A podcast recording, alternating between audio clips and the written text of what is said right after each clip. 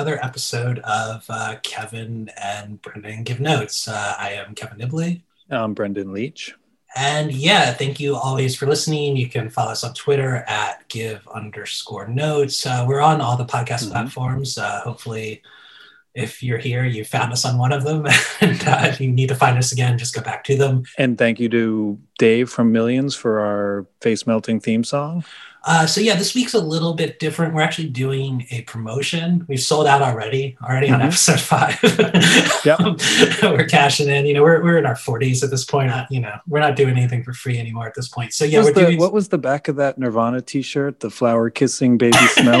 whatever that. That's us now. That's yeah, whatever. We we just do corporate we, sellouts we do what we have to do. Um, but yeah, no, we're, we're uh, yeah, we're doing a little promotion uh, with the uh, Universal Pictures uh, film that I believe is coming out uh, digitally, like on your cable boxes. It's called The War with Grandpa with like That's Robert, right. De, Robert De Niro, Uma Thurman, uh, Chris Christopher Walken, a bunch of people. Rob Riggle. Yeah, pretty pretty all star cast. So anyway, we're going to be doing a giveaway with them, and kind of midway through this this episode, we're going to take a little interlude, little intermission uh, from us talking about Freejack. Um, the only other little bit of business, yeah, we we uh, at the end of our last episode, we actually said we are going to go from Rambo to Anna based on Cold War politics. Um, we did record an episode for Anna, uh, but amazingly, when I went to edit it, uh, a podcast where two guys are talking about a film where the timeline shifts every 10 minutes uh, kind of got confusing for yep. me to edit. And uh, we got confused.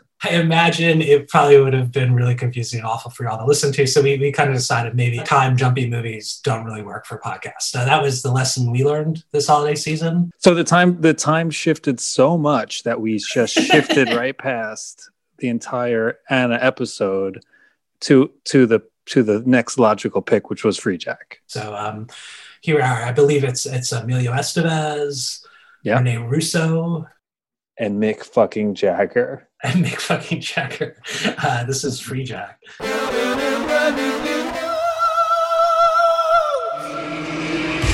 Alex Furlong is about to die. And enter the year 2009, where immortality is only a heartbeat away, where money can buy anything. Shouldn't you consider an alternative body? Sorry to deceive you. Including life itself. Why me? Why don't they just grab somebody who's alive now? Take a look at these people, Alex. They've lived half their lives with no ozone layer. Tell me who's behind all this. I'm sorry. But I can't tell you that. Don't you remember me? He died, Jewel. Someone paid to bring him back. I watched you die.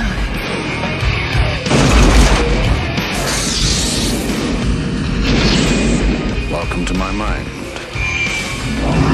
Don't resist. Lose your mind, and you can live forever.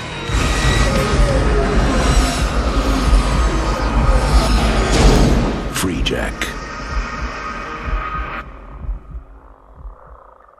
All right, uh, so Freejack. Um, have you have you seen this one before? Yeah, I've seen this a couple of times. I, I, think this is my first time watching it all the way through, and certainly my first time watching it in close to 30 years, probably. Honestly, I'm interested in your overall opinion before we start because this movie has like an 18% rating on on Rotten Tomatoes, which I think is unfair. My overall opinion is it's not a good movie, um, but it is very watchable because of the talent in the movie. Uh, some really horrible casting choices that we'll get into. Uh, but yet uh, some really famous horrible casting choices, which make it a very fun watch. I feel like my my up top note is this is not a good movie, but it should be a good movie. There's like there's a good movie in here. Oh yeah, which is I think really like when I think of what we're doing here on this calls and on this podcast, this is a quintessential movie because it's like Yeah. it's a train wreck, but really the premise is kind of compelling, and sh- they should have made a they should have been able to make a good movie out of this. Uh, okay. Um, so I don't know. The first note I have seductive opening music cue.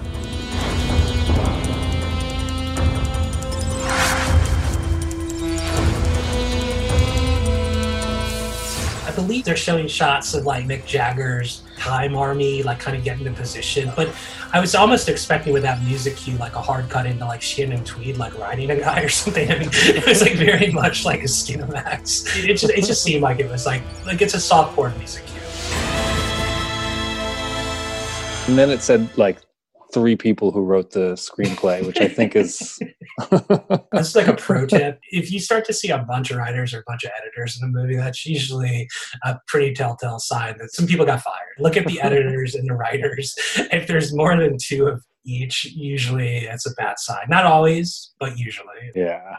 That's where we are on this. Okay. Um.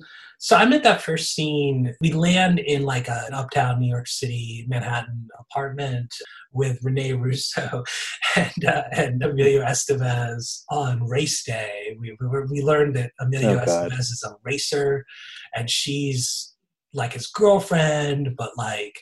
She mentioned something about the racers' wives, and he's like, "We're not married." What do you think the other drivers' wives will be wearing? I hate that. Wives? Did I hear wives? I said wives. I got ahead of myself for a minute. he, she's also a foot taller than him. So he goes to kiss her, and I'm pretty sure he like gets up on uh, like a footstool, like he gets on, so he can kiss her. Um, my my note is the casting here is pretty bad. I think. Uh, my divorce hearing, where I had to sign my divorce papers, had more chemistry than Rene Russo and Emilio Estevez. I mean, like, there is no point in this movie where she's like a foot taller than him. They could barely even look at each other in scenes, and like, there's no point where I believe they love each other at all. I'm going to stick up for Rene Russo here. She's she's doing as best as she can. There's, Emilio Estevez, and I hope we don't get sued for saying this, is like a black hole of charisma in this movie. like every time he's on screen, everything just dr- grinds to a halt. Yeah, the, it's really weird. The, the casting in this is quite strange. Uh, Buster, Buster Poindexter is his agent, and Emilio uh, is driving a hot pink Indy car. So we know he's a rebel. He doesn't give a fuck. Buster Poindexter is given like such hokey, corny bullshit dialogue where he, he says at one point like you do the driving and I do the jiving. Brad, I thought we had a deal. Yeah, you do all the driving and I do all the jiving. Like it's cross-cutting between a pretty cool movie where Mick Jagger is moving into position in this dystopic future and the worst movie I've ever seen in my life. Like I, I would not I would not want to watch a movie that was just like the race car movie. So Emilio drives around the track or something. I don't know. He hits some other guy's wheel. And he just shoots up like it's some crazy 45 degree angle right into an overpass and just explodes. Three, two, one.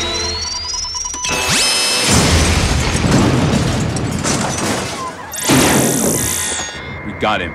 but also Mick Jagger has pulled him from time and Mhm. he has been transported uh, to the future uh, and wakes up on an operating table, I believe. And my note here is that at this point, like the the, the art department is somewhere between uh, the movie Spaceballs and The Clockwork Orange. um, I believe the people who are examining him on the operating table are just body wrapped in like tinfoil Yeah. the lead computer engineer has half sunglasses, half regular glasses. Like Mick Jagger needs to wear like a Spaceballs helmet while he does this shit. Like the next line, the guy's like, when they bring him back to life, he's like, it, I wouldn't want to dance to it, but that's a heartbeat. Well, I wouldn't want to dance to it, but that's a pulse. At some point, he starts looking around, starts freaking out. He's like, "What kind of hospital is this?" and just screaming. Like, I actually thought this was pretty cool. Anyway, he escaped. Like, some shit happens. There's like a, a you know thing. He escapes. And he starts running, and it like cuts to Mick Jagger, and he's like, "Get the mate." Get the meat. Yeah, get the meat. yeah. like he's realizing he's not in the right timeline Mhm. he goes to his old i guess his old apartment and he goes to like when when it opens the door it's a it's a black family Yeah. and i was So like that's how you know it's a dystopia. yeah they did this in in back to the future Completely correct. That used to be if you did a time movie, quickest way to show that the white protagonist world has changed for the worse is they go back home and a black person lives there. yeah It's fucked yeah. up. It's really fucked so up. so fucked up Where's Julie? Who? Julie. Julie Redlund. Who are you? I'm the guy that lives here. So whatever. So let's get the Park Slope. So so um I we we can like honestly this is to me where the movie starts to like we could you can hit you can hit fast forward but like this Yeah. is, David Johansen does have this scene where he kind of bottom lines the whole movie where he's like explains why they take bodies from the the past. Take a look at these people, Alex. They've lived half their lives with no ozone layer. and I do have a note where so somehow I think uh, Buster Poindexter is explaining the bone jacking, and he goes, "This shit's still raw, but they got it perfected fine." Space time coordinates. The shit's still raw, but they got it perfected fine. And my note here is, did Yogi Berra write this movie? Like, what the fuck does that even mean? Like, It also occurred to me that possibly there was a writer's strike and they just gave the character descriptions to the actors and were like, can you just kind of roughly articulate what you think we're, we're doing here? So David Johansen, what, whatever, like, like you, you know, Emilio goes to him for help. Uh, you find out quick. You think he's going to help him, but like within a couple minutes, it's like he's obviously not going to help him. We're at the part where um, It's like he like flees from Park Slope. We're, we're like Yeah. into Rene Russo. Right. It's just the negotiating, tough as nails negotiating scene. We should at least try for the mineral rights. A try could kill the whole deal. We're talking about a difference of three billion. A couple things happen. Whatever. I don't. You know, there's a scene where she like talks to Anthony Hopkins. Who gives a shit? Like we all know Anthony Hopkins is coming back at the end of this movie. Like, like yeah, he wasn't cast to have like one cursory scene with Rene Russo where he's like, oh, how'd the meeting go? Okay, cool. Where are you? I'm in Sydney. I wanted to be near the opera for when the fat lady sings. Do you have anything before he goes to see her? No, this is, I mean, honestly, like, put for those watching along with us, put your finger on the fast forward button for uh, like the next 20 minutes of this movie.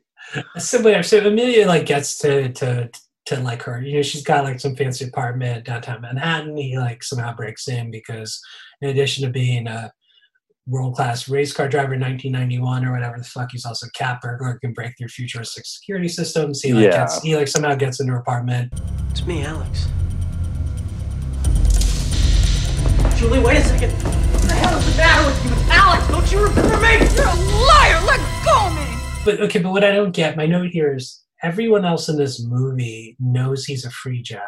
The black people who took his apartment, like, you know, his old age, and everyone's like, oh my God, this guy's a fucking free jack. But yet the woman who loves him, he shows up. Like she somehow is unaware of all this, maybe because he was trying to close the mining rights in this weird Japanese deal. She's so skeptical and she kicks him out. But then it cuts back to her a scene or two later and she she has this fucking scrapbook you know he like died in race and pictures of them and all this shit so clear she gives a fuck still she hasn't moved on she still he still has a place in her heart and he shows up and she's like yeah i know you're not him Intruder. Wait, wait, wait, wait. What, what'd you do that for? Whoever you are, you've got about 30 seconds. but everyone else in the movie the second they see him is like oh that's the free jack that we all know about Not to like really go down the rabbit hole of the logic of this movie, but if you're dating somebody and they die in a fiery crash and then there's no body in the fiery crash and then within the next 10 years you realize there's a technology where you can go back in time and steal a body wouldn't you be like well that's exactly what happened to that guy right oh of course yeah so yeah so why why is anybody having any conversation that they're having it seems like like buster poindexter and rene russo and everybody involved should be like yeah i've been waiting for this for my for the last 10 years Joe! Is this your truck? Company's. Not anymore. somehow he gets in this chase. Somehow, the note I have is like everyone is in these future cars. Like it looks like they actually borrowed like the cars from Fahrenheit 451 uh, that Truffaut Yeah. did in like the late 60s. But like uh, Emilio Estevez somehow has this like the family truckster from like National Lampoon's Vacation. That's like some that he stole. It's supposed to be like some advertising vehicle for like Bottles of wine, yeah. so they're driving he's got this like macbook in his in his weird like family truckster and somehow mick jagger has the ability to like open a lid and shit remotely and talk Oh to my god. Furlong, it's Sendak. I hate to tell you this, but you're speeding. Where are we going? and Yeah. there's this there's this real cheeky scene like emilio like shuts the laptop and then somehow mick jagger opens it back up and he's like ew i hated the dark. Oh no, I hate the dark. Piss off. You can't get rid of me that easily. this whole Descendant character, it's like anytime they cut to anyone else, they're like, this guy's a fucking killer. Like this guy I've never seen like a heartless black. He's like a Terminator. And then it cuts to him in his one big the one time we're really seeing him in action going after the free jack. And he's like, Hey, hey, I hate the dog. Yeah. I my note here is I hate this chase scene. I- This is this is to me like the this is what's wrong with this movie. He might as well be Ringo Starr at the, when the, yeah, exactly. also that that chase scene the worst chase scene ends with the worst green screen i think i've ever seen in my life where he's like where he- when he jumps off it's it's so poorly done. Don't do it!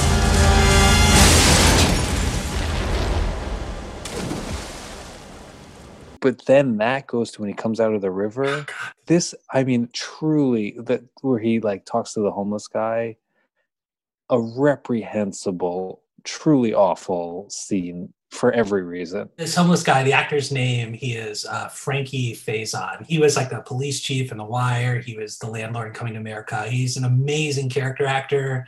And this is probably the worst role I've ever seen him in. every shitty movie has this sort of like you know magical negro character who's gonna like illuminate i mean i didn't make that term up it's like no, no, no, no, no, no. I'm laughing because it's funny. Not that. I, yeah, Yeah. yeah, yeah, yeah. he's gonna illuminate the plot for us and and for the main character by by you know speaking in folksy uh, wisdom and aphorisms Have you ever seen an eagle flying back to his home with dinner for the missus and all the little eagle babies? And then, right at that moment, that he's about to get back to his nest, he says, Oh, what the fuck? it's a drag being an eagle. his little soliloquy about the eagle giving up like it no, nothing makes any goddamn sense and It's then horrible. like crazy sounding homeless guy is like shine on you crazy diamond or he says something like Then you too can fly. you can fly.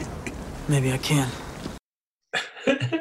after this scene this movie gets real bad and real boring and real tough to watch for a, a good 20 minutes at this point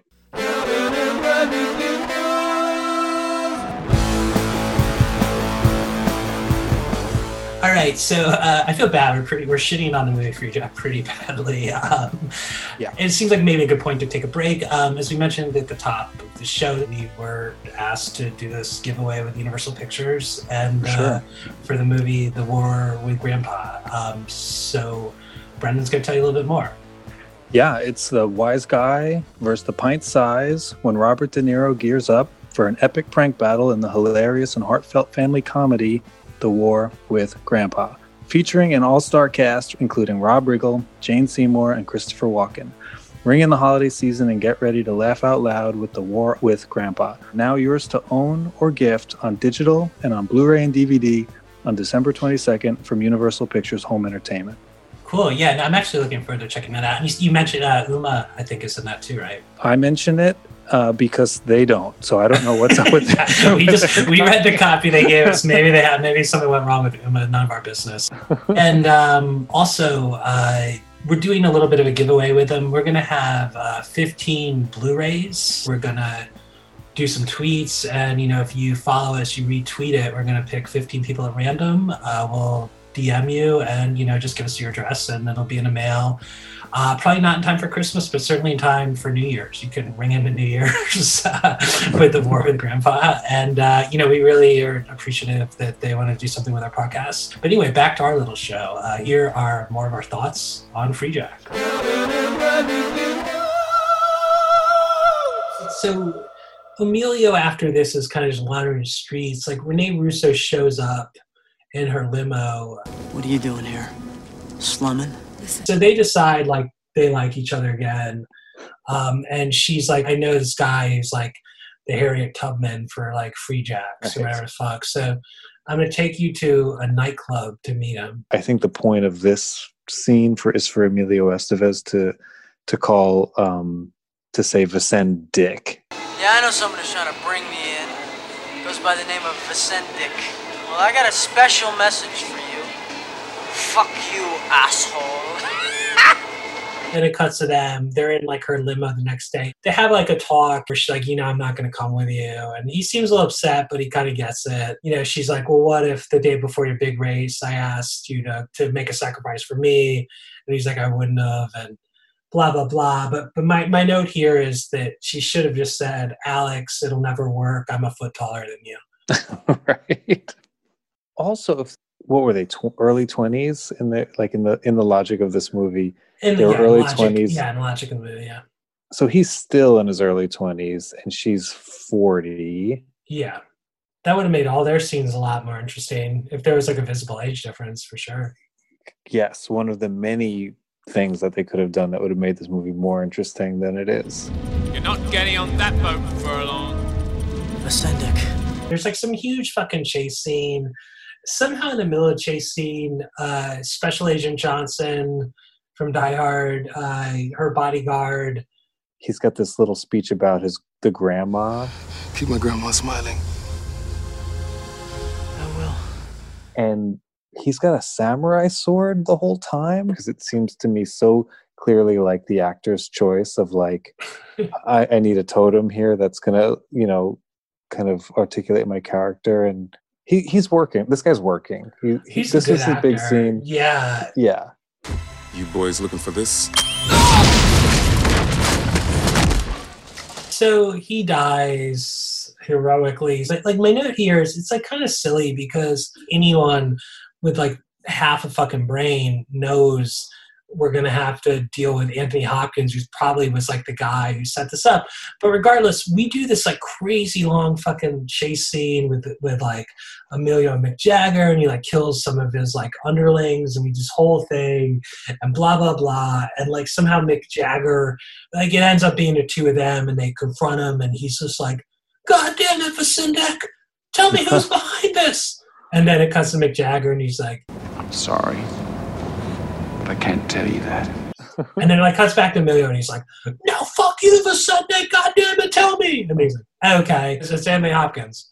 Okay, let's go. Let's go talk to him. Okay, and like that, yeah. So that that's that's that's that. Who's doing this to me? The canvas. But somehow Mick Jagger respects that uh, Emilio could have killed him, but didn't. So then he's like, "All right, well, we got to hunt you down, but I'm going to give you a running start." So then Yeah. Emilio starts running, just cuts to Mick Jagger. He's like, "One Mississippi, two Mississippi." One Mississippi. Two Mississippi. None of it fucking matters. Anyway, so they end up in the scene we all know they're going to end up in. Welcome to my mind.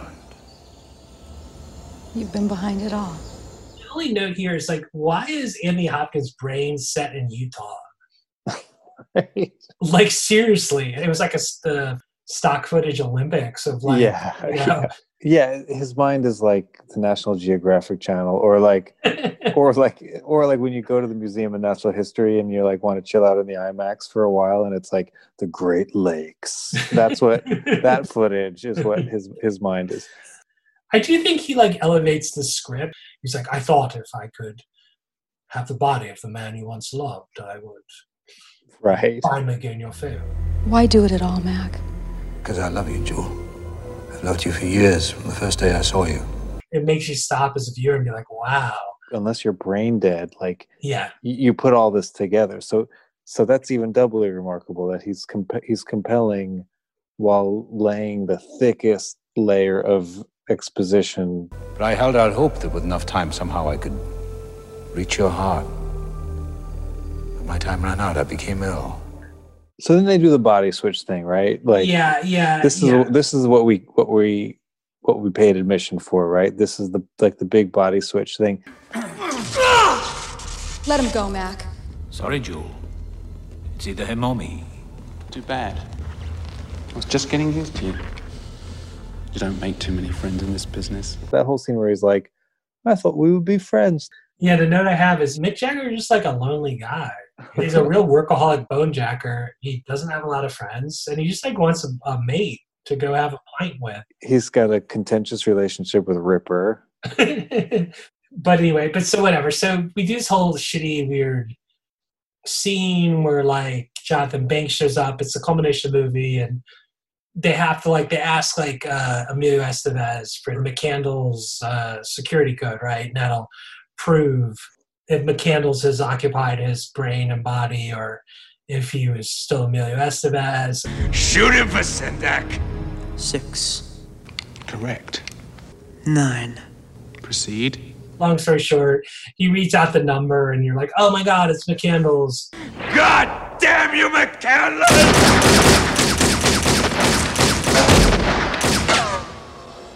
Gentlemen, prepare my car. When they're getting into a fancy car and and then there's that sort of reveal at the end where they run into Mick Jagger. I knew if I watched you, you'd make a mistake. McCandless can't drive. Uh, Maybe a customer named Russo, and she's like, "What about the password he gave you? Yeah, right. Like, was that right?" And he's like, "No, it was like completely wrong." Wait a minute, how'd you get the ID number right? He didn't. I lied. He wasn't even close. And like, that's the movie, and they all laugh. Why does he have to say like I, I knew you'd slip up and then you drove a car and that was my clue? Also, I you got that number wrong and I totally lied to cut like you like what the fuck are we talking about? yeah, it's like it's ridiculous. the the whole thing that they keep like setting up that he's this folk hero like the homeless guy is like you know shine on you you'll never get licked and and he promised the dude with the samurai sword that he would always make his grandmother smile. Now he has totally fucked all of those people. Like who cares? I am now rich. I'm just going to be the rich guy and take care of myself so the problem with this movie is it's it's worse than the sum of its parts. Like, I think the director's a, a good director. Pro, one at least one of these writers, I'm sure, is a good writer. Like the actors are decent, if not good. All the character actors are good. Mick Jagger is against all odds and against all logic and reason, charismatic and likable in this movie. And the theme of can a rich person pull someone through time and put their change their brain and live forever is compelling and could be really idea, interesting. Great idea. Yeah. Yeah, and this movie whiffs on it. But what it's based on is Immortality Incorporated. I think Robert Sheckley is the guy's name. Um, it's totally different. It's a guy who's like a he's like he works for a yacht company. He he he dies in a car accident, but he goes like a thousand years into the future. And they don't bring his body, they just bring his brain. And then he goes through all this like interesting like examinations on culture and the afterlife and consumerism. Um, th- this movie could have plucked any single one of those ideas and just sort of like focused on it, and it would have been a lot more interesting.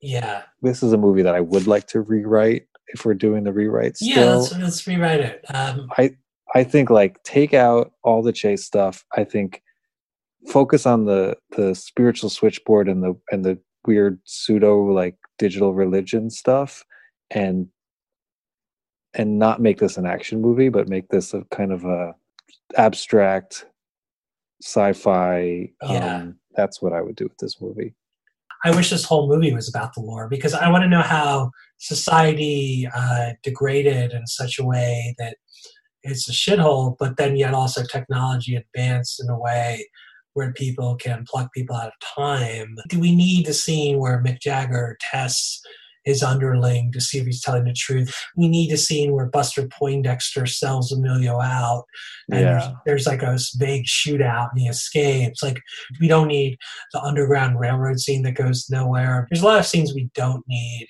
um, but um, I would have jam packed it with lore because it's it's a really interesting idea. You know, the way society's going and and with a certain inequality of wealth, this idea yes that at a certain point we progress to a point where like billionaires can pluck dead bodies out of the morgue or what like they could you know they can live forever through poor people That's a, a great idea, and there's a lot uh, there to sink your teeth into. Yeah, even Instead, we get we get Mick Jagger just being like a cheeky. Uh, that's weird.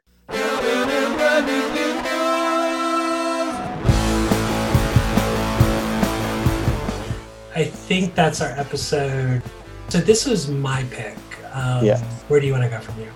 I I want to stay in this ex- very specific pocket of sci-fi that is so close to being really, really right on and profound, and still um, relevant to this day, but is just a complete swing and a miss.